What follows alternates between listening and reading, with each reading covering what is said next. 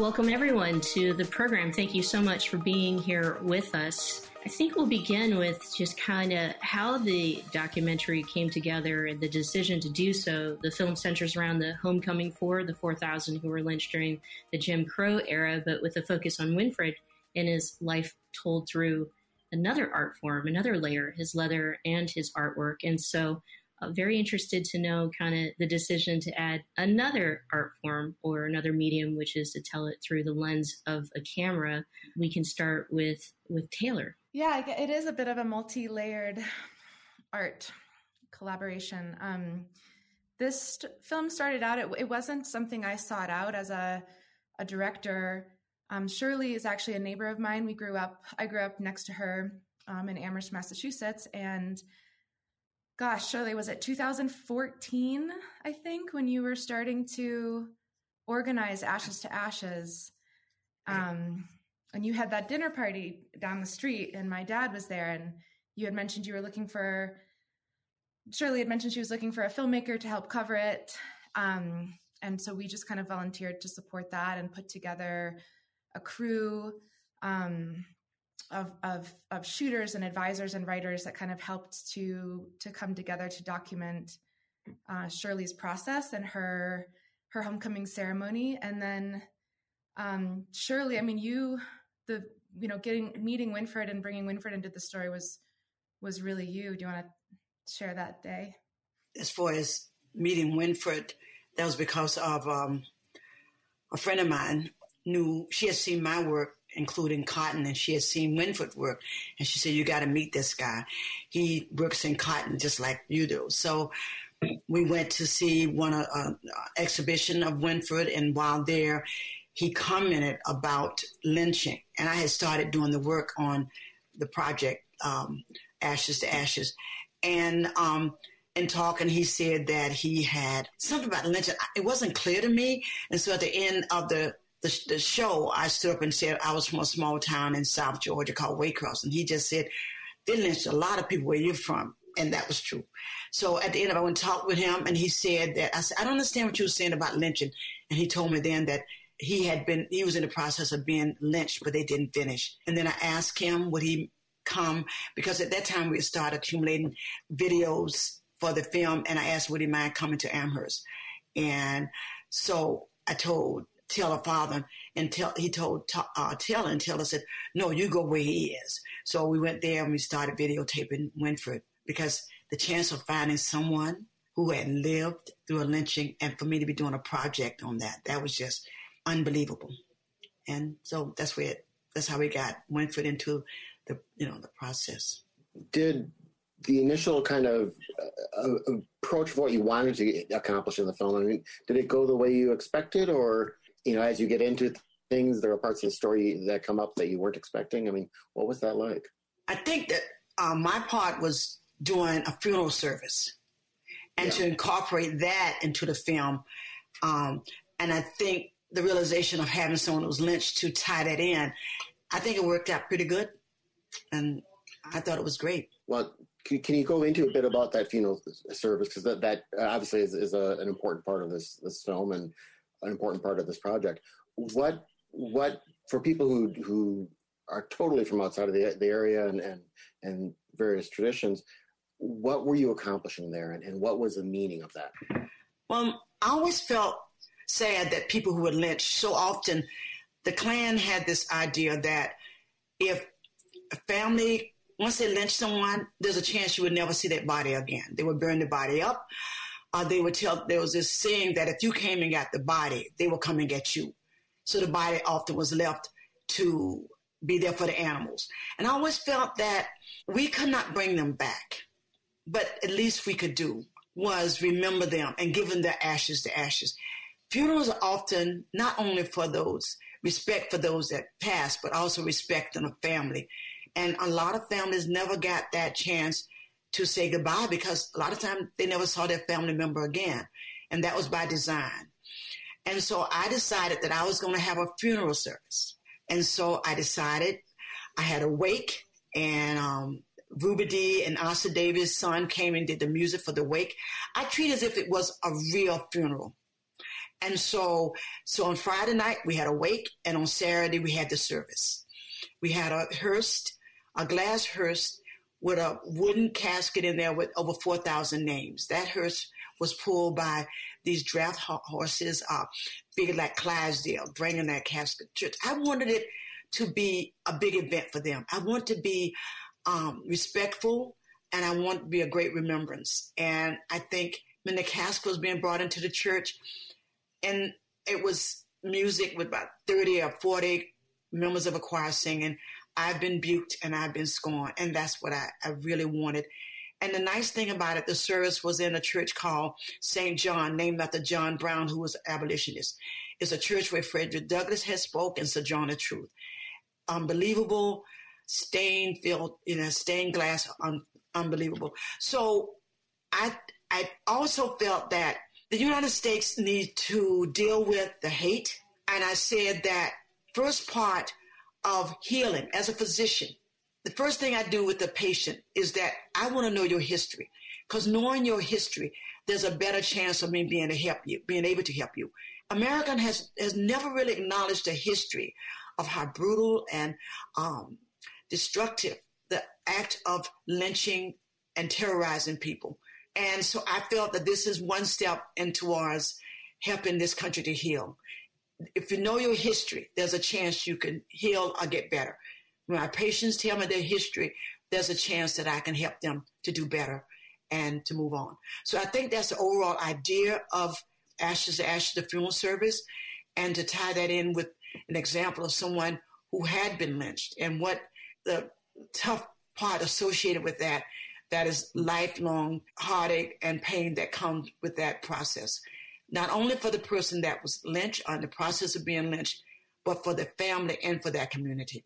Winfred, we, we saw in the clip, and uh, you mentioned it many times throughout the, the documentary, that, well, one, you talked about art and different art forms can be healing, but your art is not healing. And, and art is a way for you to tell your story and so as a viewer, what I got from that is that you're, you haven't healed from your story. That's that the story, what happened to you, you have not healed from that. No, that's, that's no healing for me. I, uh, day in and day out, uh, you know, my, it's just, uh, memories of my life, memories of what happened to me. It's just, I just go through it day in and day out. I just deal with it. Can you can you share a little bit about how having Patsy with you has been kind of the light in all of this process? Yes, that's the only thing I have with my wife. That's the only thing that I have for comfort. I get comfort from her, and she's there by my side to to comfort me. That's the only comfort that I have is her.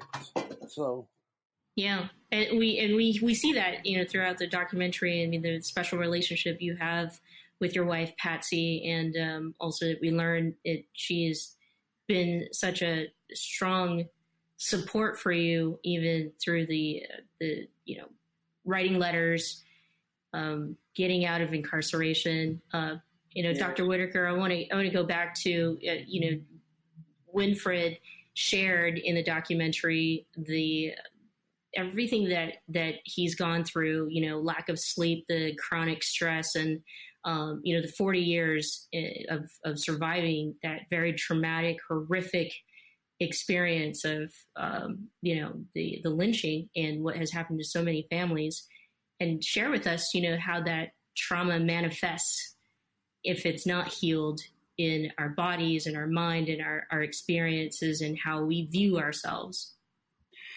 With um, lynching, it's understandable that over this year, post traumatic stress problems and inability to sleep. And when you have something like sleep apnea, or inability to sleep, that damages your, you find people with diabetes, hypertension, all centered around just not being able to go through those five you know, REM sleep has five stages to it, and you need to go through all of those. Often they don't do that. That is lost. And it manifests in multiple medical problems. And trying to figure out how to balance all of those is very difficult. So it doesn't surprise me that if someone who have endured such horrendous mishap in their life, that it demonstrates by health issues, diabetes, hypertension, obesity, all of that funded from just a lack of sleep and the you know the psychological strain that come with the idea that someone wanted to take your life and you had no say in that that trauma um, is long lasting. I mean I, first time i met winfred he told me that he gets two hours of sleep a night and that's with medication. Just think of that. To go two hours only and that because of medication, my feeling on medication in order for you to sleep, you don't go through those five, the REM sleep and go through those stages, which are imperative for you to function. The combination of all of these issues centered around not only the, um, around the fact that sleep apnea, just take that along, not and not even consider the other things that go along with the psychological stress that comes with the fact that someone wanted to take your life on top of inability to sleep that demonstrates itself. Sleep apnea is notorious for diabetes, hypertension, all these associated into one human being. On top of the fact they may have some psychological problem associated fact that someone wanted to kill you. And that is long. So it doesn't surprise me that Winfred have some health issues and, you know, post-traumatic stress disorder um, on top of so many things. So it's not uncommon, it's expected, and the problem is how do you deal with it, and that's always very difficult. I'm interested because uh, you know this is these, we have two artists here who actually three Taylor. You're telling these stories through through the medium of video, but specifically, if I could, with Dr. Whitaker and and, and Winfred, um, what does using your art to communicate do? And is that something? Is that helping you? Is it helping your your your audience to understand your stories and, and uh, what you're trying to get across? I mean, what is the role of art in dealing with these really serious issues? Well, you know, Shirley, it's it's it's just uh, I've learned to deal with it. That um, I lay down at night, I I know that I'm not going to get any rest. Shirley. I know that um, you know, I, I know that I'm just gonna, I'm just not gonna get any rest. I, I, I lay there and I need it, lay there and uh, can't get any sleep whatsoever. And it's just, it's just a, a, a bad thing. It's just a bad, bad, bad situation that I'm up all night. Mm. I'm, I'm a bad, in a bad situation. I'm two or three hours of sleep at night. I want to sleep so bad. I want to sleep so bad. I want to, I want to sleep, but I can't. But I, I can't. Uh, right now, I'm working on some things. Uh, I try to tell my life story through through my art. I try to uh, I try to use my art as a handle to to tell my my life. Right now, I'm sleeping about my bed, sleeping in my bed and falling out of bed, and I'm on the floor sometime, you know, or or the witch is riding me. You know, you never heard that story about the witch, have you? The witches no. when you when you sleep, when you're half asleep, the witch is riding you. That's an old tale that the that the that the old folks tell. Yep. Uh, when you can't sleep, that means that the witch is rode you all night long. Huh? The witch rode you all night long, and then you wake up yeah. and not really having to sleep. She rides you. Right. Yeah. And she rides me constantly. Oh, one one quick thing too, maybe um, you could share is, you know, you've got the art, but you also have your book that you're releasing soon. How's that going? Well, the book is going great. I think. I think so. I, I, you know, I'm waiting for the book to come out so that you know I'm really, really, really tell some stories.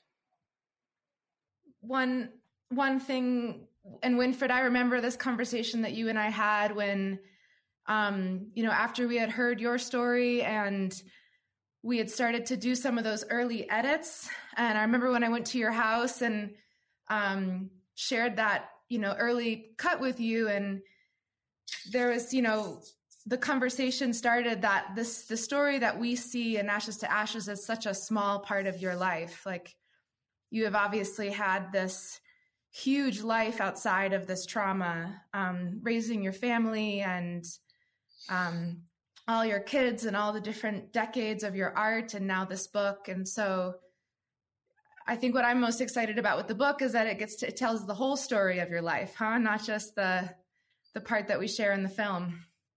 Just uh, to circle back a little bit uh, anyone who's looking forward to winfred's memoir the title is chasing me to my grave an artist's mm-hmm. memoir of the jim crow south so uh, I'm, wow. I'm, looking forward to seeing that that's coming out this year dr whitaker we can hear you again so i'm um, if you, I'm sorry, if you wouldn't mind repeating the last bit you were just saying. Um, as I said, I'm interviewing African Americans who are 80 and older who survived 400 years, just going on history and what they think. Why is it that was able to um, survive 400 years? Four years of Trump has helped people just dying. I said, try 400 years of this. And I'm doing a, some sketches of that and some uh, etchings of those. And we'll put those in a book of these people that I've been able to talk to. And then I'm working on a pamphlet for people uh, with COVID, trying to do informational and educational in, uh, input to help people to to survive with COVID. I, and let's. Uh, I have a question, you know, for for Taylor um, and and also Dr. Whitaker and anybody who wants to jump in. Um, but basically, you know, may, I feel like we need to, you know, telling this story, seeing ashes to ashes, and just like Dr. Whitaker had said, I mean, how do we heal uh, if we don't know you know the history and this is a question for the entire country even after so many years of all this this the horrible things that you know Americans have done to other Americans you know tell us you know by showing this film this documentary telling Whitaker or I'm sorry Winfred's story and also uh, sharing the project Ashes to Ashes and the homecoming for those that we've lost through lynching you know how that that you feel that that's part of the, the healing process or what this could do for the rest of the country as we try to move forward. Well the thing is that as i said history is important for healing. If you go to a physician and that physician don't take history from you you need to leave. So trying to tie that in and i think i you're surprised to know people think lynching was was no big deal. But educating them how horrible it was. Taylor, what was it like getting this film project together? I mean, it, it's did you have to go out and find funding and and uh, uh, you know all the other people who you're going to work with? What what was that like? Take us through some of that. Yeah, um, yeah. When you know when I first started working with Shirley, just kind of committing to support her, I was really just an idea to document for posterity the funeral itself. So our vision was to kind of create a um, three hour long thing that she could have that she could show in the future um, at, at d- different churches and, and groups. And it wasn't an idea at the time to kind of make this into a short film that happened somewhat serendipitously as it all evolved.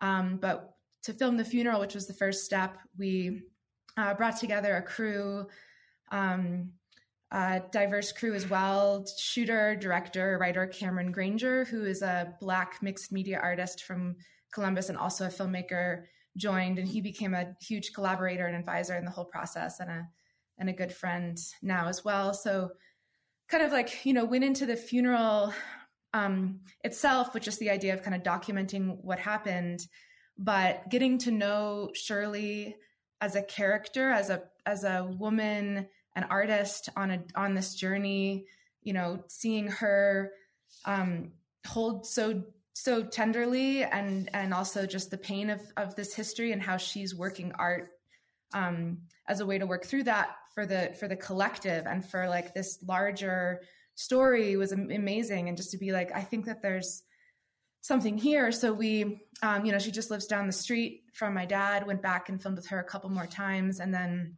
when we got a chance to meet Winfred um, and go down and be with him in his home while While you were doing artwork and hear his story, which he shared with us on the very first day we ever met, um, even though we went back multiple times and sometimes just to make um, Star Wars costumes and hang out, not always to film. But uh, but yeah, after kind of sitting with both of their stories, these two artists who were, um, you know, Shirley's kind of working on the macro scale, and Winfred's work is so personal and relatable. Um, Thank you. Thank we just felt like it was uh, an opportunity to to kind of weave their stories together into a short a short film, and um, also had a, an amazing collaborator and advisor, Allison Davis, who's a writer, and um, you know a bunch of people just came together. It was an unfunded project. The uh, good friend of mine, Logan, did the music in three days. Um, just fell in love with Shirley and Winfred's story, and it was a rush to get it ready so that we could premiere in Telluride. Um, we all got to come together there, and yeah, so just a you know a journey of kind of an unexpected path, but that I really learned a lot on as well about you know obviously these as a white woman, um, this is not typically a, a, a place that I would seek out, but it was a an amazing learning opportunity to to understand kind of collaborative filmmaking and allyship through this um, and really just make an art piece all together. So that, that behind the scenes.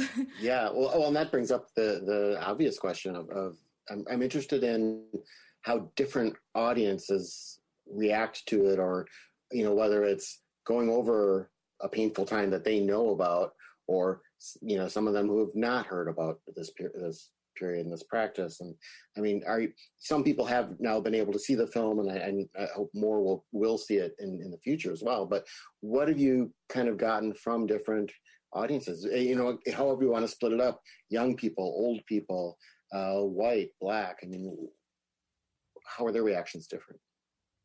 Yeah, I think that's a really interesting question because um, clearly the film means a, a, very different things. I think, particularly around mm. racial lines. Um, there are a lot of white communities that have seen the film, white audiences that just didn't have um, an understanding of this part of history and just like the scale of it, nor did they have an opportunity to kind of connect with someone who'd gone through it and have that emotional um, that emotional connection. So I got feedback, uh, you know, often from the white community that, that this was like an eye-opening kind of educational experience.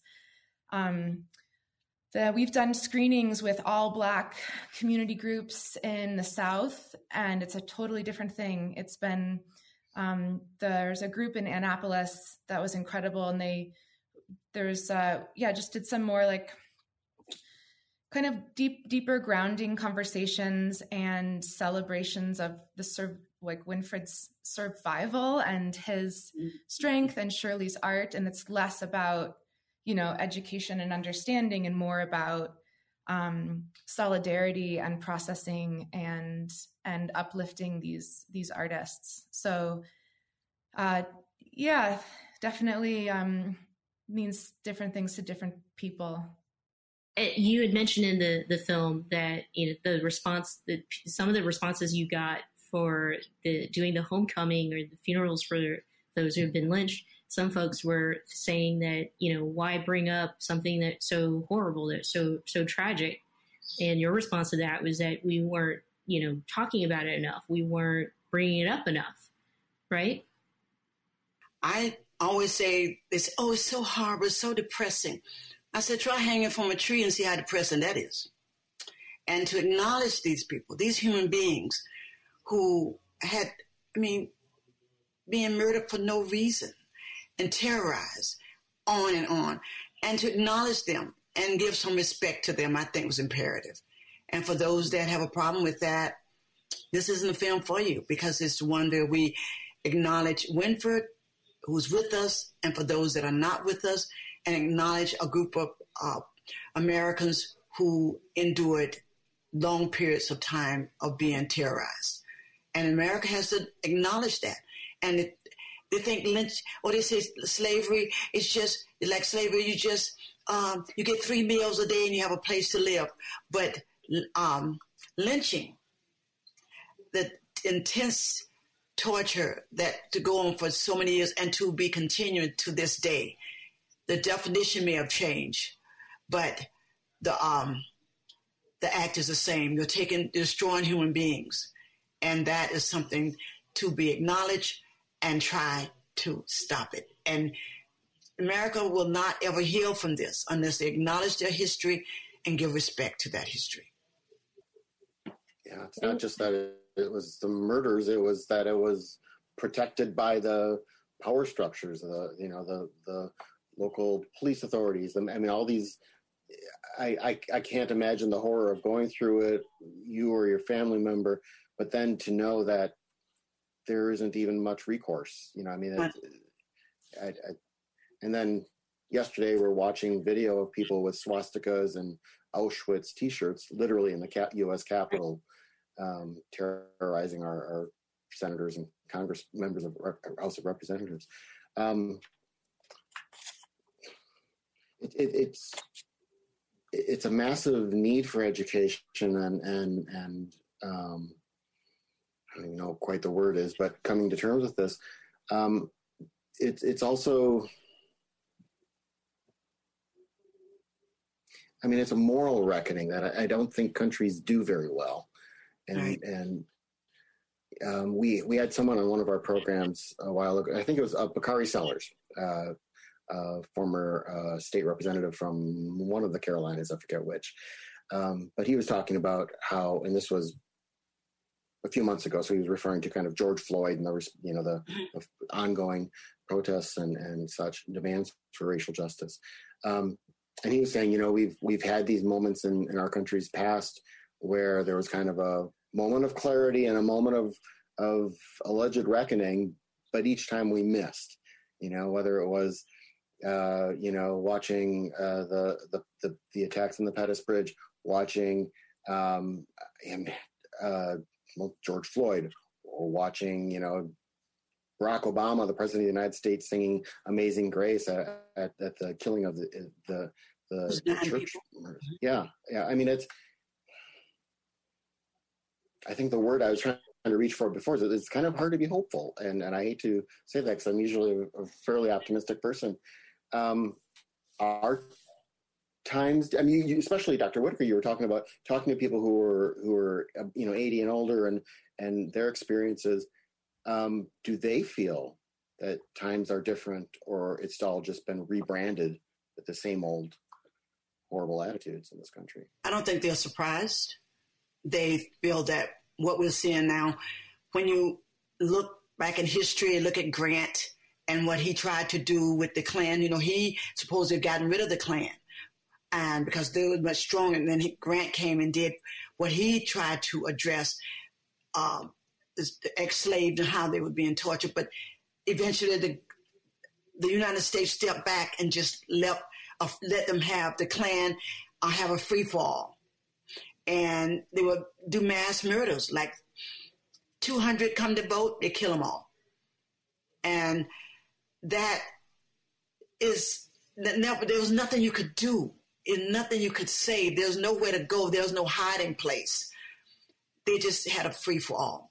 And so that happened then, and we still think the fears are still here now. That you haven't, there's no reckoning that they can just shoot you down and another way of lynching you or destroying you um, to this day. And that's a long time for a race of people to tolerate. And it shows up with lack of sleep and health issues that come from that. And the fear that you live with every day. I have a, a son and I fear that I'm gonna get a call and just tell him he's been shot and killed. And I know there's nothing I can do to protect him. But that is this is 2021. And you saw how they was doing yesterday in Washington, DC. We know if those was black, they would have slaughtered them all. There's no doubt about that. But this this love this respect for white supremacy has always been here and I don't see it going anywhere because until we recognize it being as terrorist the things they have done, they felt that they have uh, all right to do. And that's the sad part. The only thing you can hope for that if with history, maybe you'll touch some people. My hope is that with ashes to ashes and what uh, Winfred Taylor and I were able to do with Ashes to Ashes, that it can be used in some way to educate people. Because some people were really moved by Ashes to Ashes. Some people were shocked and got a little sliver of the pain during the funeral service that people were crying all over the place when people um, we had a part of the Ashes to Ashes program. You saw in the film where the guy stood up and talked about hap- what happened to his son. That's a true story. And people just said, their eyes just know that couldn't have happened. Yes, it happened then and it's happening now. Um, thank you so much for that, Dr. Whitaker. I, I, I am one of the viewers uh, that were completely touched, um, you know, by the film, but also a, a reminder of the horrific things that have happened in this country and one thing that you said, you know, this isn't Black history, this is American history. And in some ways, even if I wasn't living in that in that time or that lived through that time, or there's experiences that felt a responsibility, a social responsibility that we have to be doing more. And so, a, a question to to Winfred, you know, after what Dr. Whitaker had just said, and something that you had said in the film, you know, about um, that there wasn't there wasn't anybody that ever that said what had happened to you was wrong or what had happened to many African Americans that were wrong because of what we're talking about, you know, the the people in power, the, the and and people are doing wrong things just based off of someone's skin color. You today with the film Ashes to Ashes and the pieces of your leather work that have touched someone like me that that you don't know, um, and and I'm not black. Do you feel you know that that you could do more than a dent because that's how you ended uh, uh, or there, there was a comment that you made that you you said that you didn't feel that you could change the world, but you certainly could put a dent to it. I think you could you could with your artwork and and your story and telling everyone out there and educating, like Dr. Whitaker was saying.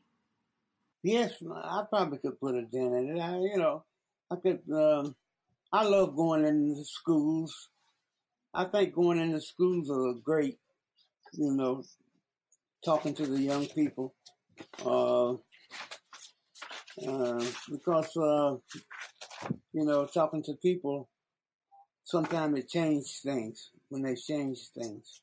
So I love to talk to the young people, black and white, so I could kind of get into their minds. That's that's that's one uh, I want to do. If I could do that, get in some of the schools, that's my first thing I want to do, get into the schools. Yeah. Um, we'll go, you know, back to also Taylor, you know, something that I had said in the, the acknowledgement and then the, uh, sometimes we, you know, we, we don't see it ourselves, the change that we could be.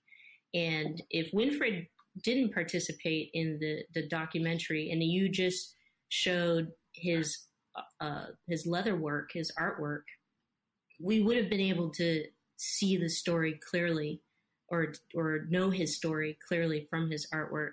Um, but there was something that you did with the the camera work going in between, you know, close up um, shots of Winfred's artwork and, while he's narrating his story.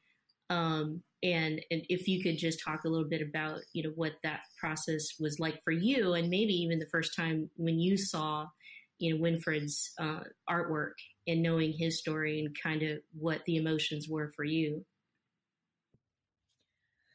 Yeah it was um it was a pretty i mean the pieces in person are just stunning. And i think um you know, we feel so lucky to be able to have the days that we did uh, with Winfred in his home and in that art studio. And it's, uh, you know, it's a very small little studio, so we're all kind of huddled together, and it created a really, I think, um, just intimate and supportive space where Winfred and Patsy were able to kind of share um, what the work has meant. And we were able to be there and film him ma- making it. Um, but yeah, I've we've been lucky enough with a couple of the film festivals before COVID hit to actually screen the film and bring all of Winfred's art um, to galleries. And I was it was like a whole nother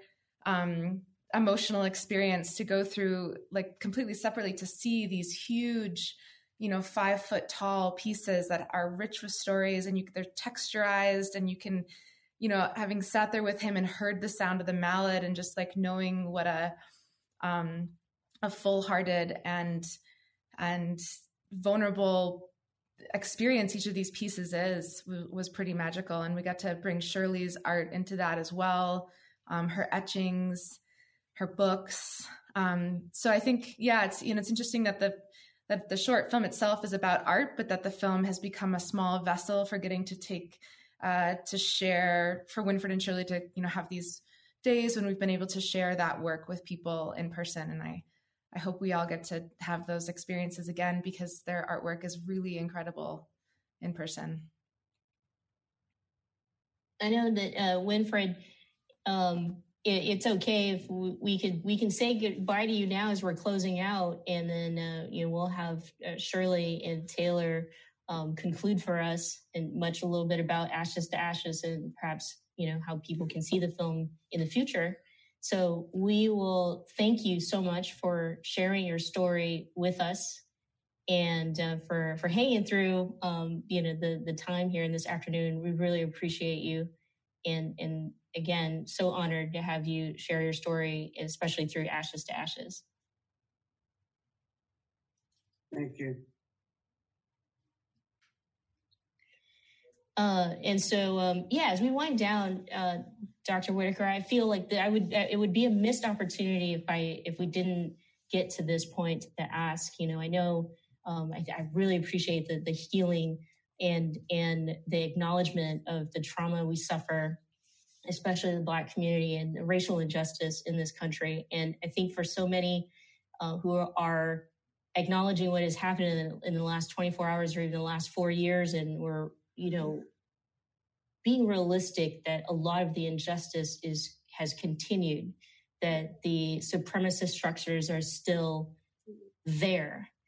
Um, what are your thoughts in terms of if we have this chance, 2021 and going forward, for for us to really dismantle, you know, those areas of injustice that we face today?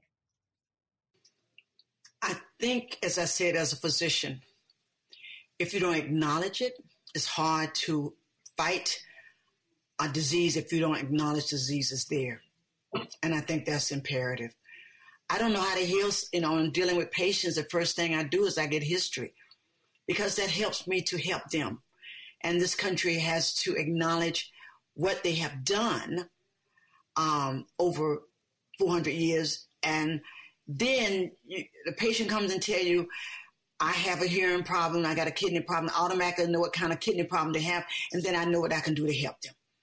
So that first America has to acknowledge because America doesn't really think that they've done in, anything. They really don't acknowledge the power that they have given to white supremacy. They haven't acknowledged the taught um, how terrorized the black community and community of color is in this country. Um, and I think that's the first step. And hopefully, when you see ashes the ashes, maybe to make you think about it and not to take it so lightly. Because some people don't see no big deal. You know, we just hang them and then this over with is quick. They don't know there are three stages to lynching. Winfred told me that. And the three stages I wasn't even aware of. And to go through those stages before the final part where they see him from the noose that's the and the part that Winfred went through was the first stage, and there are two others after that. But to know they even exist, that they happen, and mm-hmm. to that's a part of the history of this disease of this country is first thing to help eliminate this disease is to acknowledge, and hopefully, ashes to ashes can serve as a first step when we look at it and says, "Hmm, did that really happen?"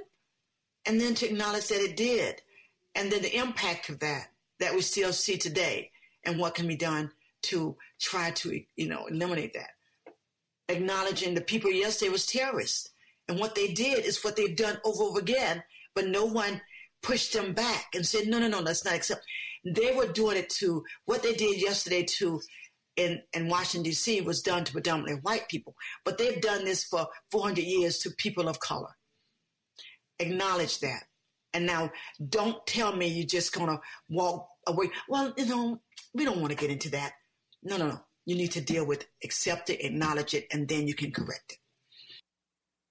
Uh, makes me think of a, a comment someone shared online this morning, maybe an hour or two before our program.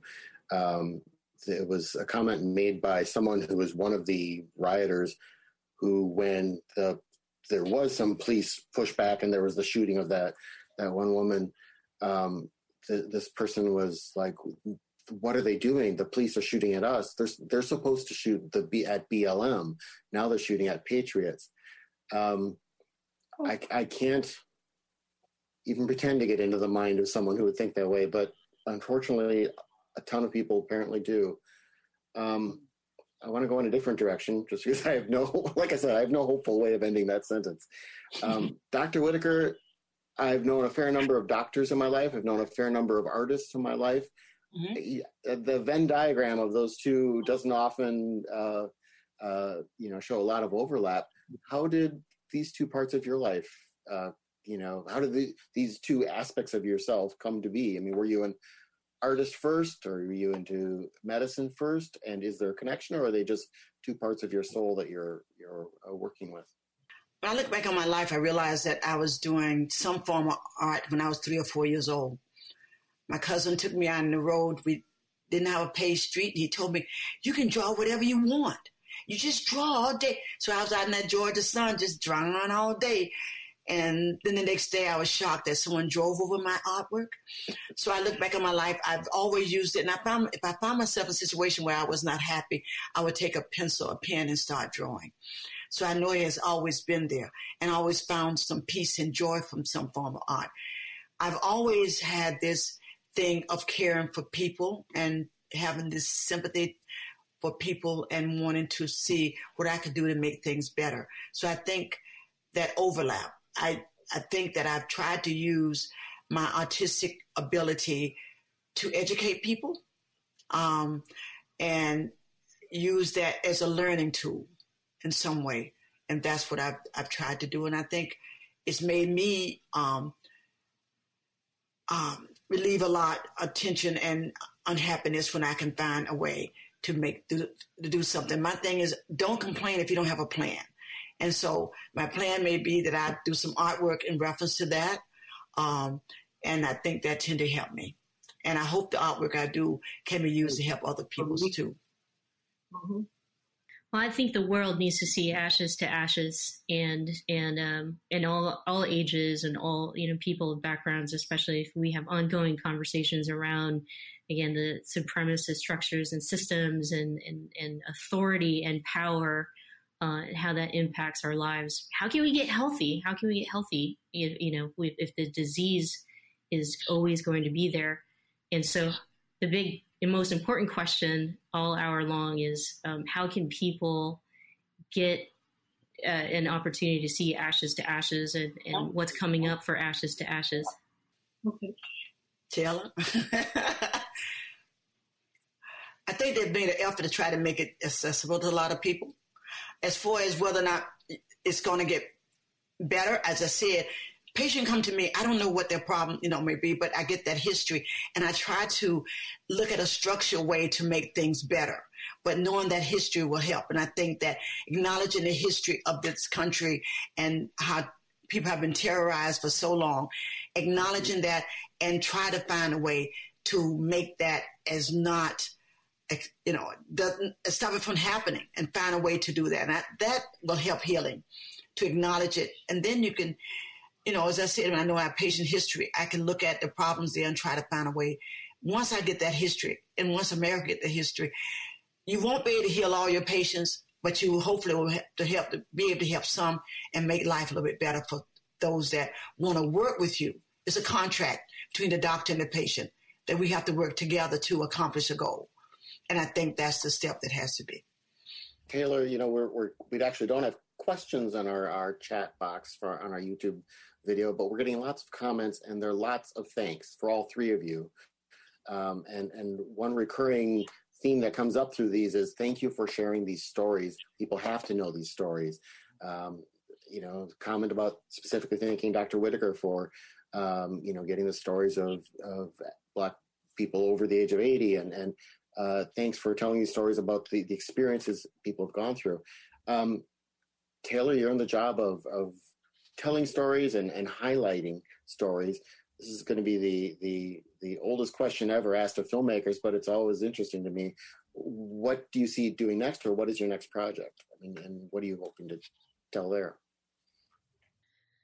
Um, yeah, I, I uh, well, COVID pending. Um, I've recently moved to rural Colorado, and a good friend of mine, Jade Begay, who um, is Navajo and Tewa based in New Mexico. She and I are going to be collaborating on a story about the Intermountain West, um, going from rodeos uh, to powwows, looking at how interconnected landscapes are um, keeping us together and also where kind of cultural ties differ. And I, I grew up in the Midwest. So, you know, looking at looking to do something collaborative and close to home um, for the this coming year, which I'm really excited for. So the last question, and, and, I don't think I caught it, but yeah. So can people see Ashes to Ashes soon, or how can they see Ashes to Ashes? Um, yeah, I, I'm I we have some exciting news coming up. Where we are getting distribution. I think we're launching on January 13th. Uh, I'm not exactly sure if I can say who, but I think if you stay tuned or if you've seen this talk on the Commonwealth Club site, I'm sure maybe you guys will have a link to share at some point. Um, but yeah, in just a couple of days, we'll we'll be we'll be launching um, publicly on a on a site. That's so great.